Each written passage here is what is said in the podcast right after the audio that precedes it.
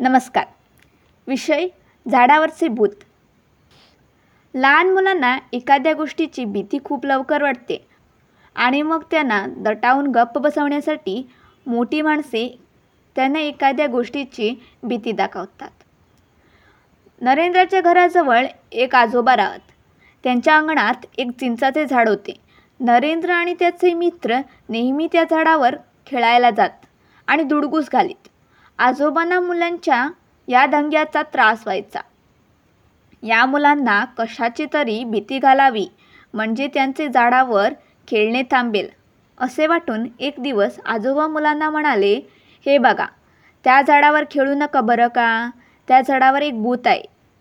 त्यानं जर तुम्हाला धरलं ना एखाद्या दिवशी तर ते खाऊन टाकेल तुम्हाला. हे ऐकल्यावर सगळी मुले लांब जाऊन घाबरून उभी राहिली. नरेंद्र मात घाबरला तर नाहीच. उलटं भूत कसे असते ते बघावे म्हणून झाडावर चढला आणि फांद्यांना लटकून झोके घेत बसला. बराच वेळ झाला. अंधार पडला. तरी ते भूत काही आले नाही. हळूहळू घाबरलेल्या मुलापैकी एक एक जण झाडाकडे आला. सगळेजण जमल्यावर नरेंद्र त्यांना म्हणाला वेडे रे वेडे. अरे भूतबीत काही नसतं. आपण झाडावर चढून दंगा करू नये. म्हणून आजोबाने आपल्याला भूताची भीती दाखविली. अरे आपण इतके दिवस या झाडावर खेळतोय.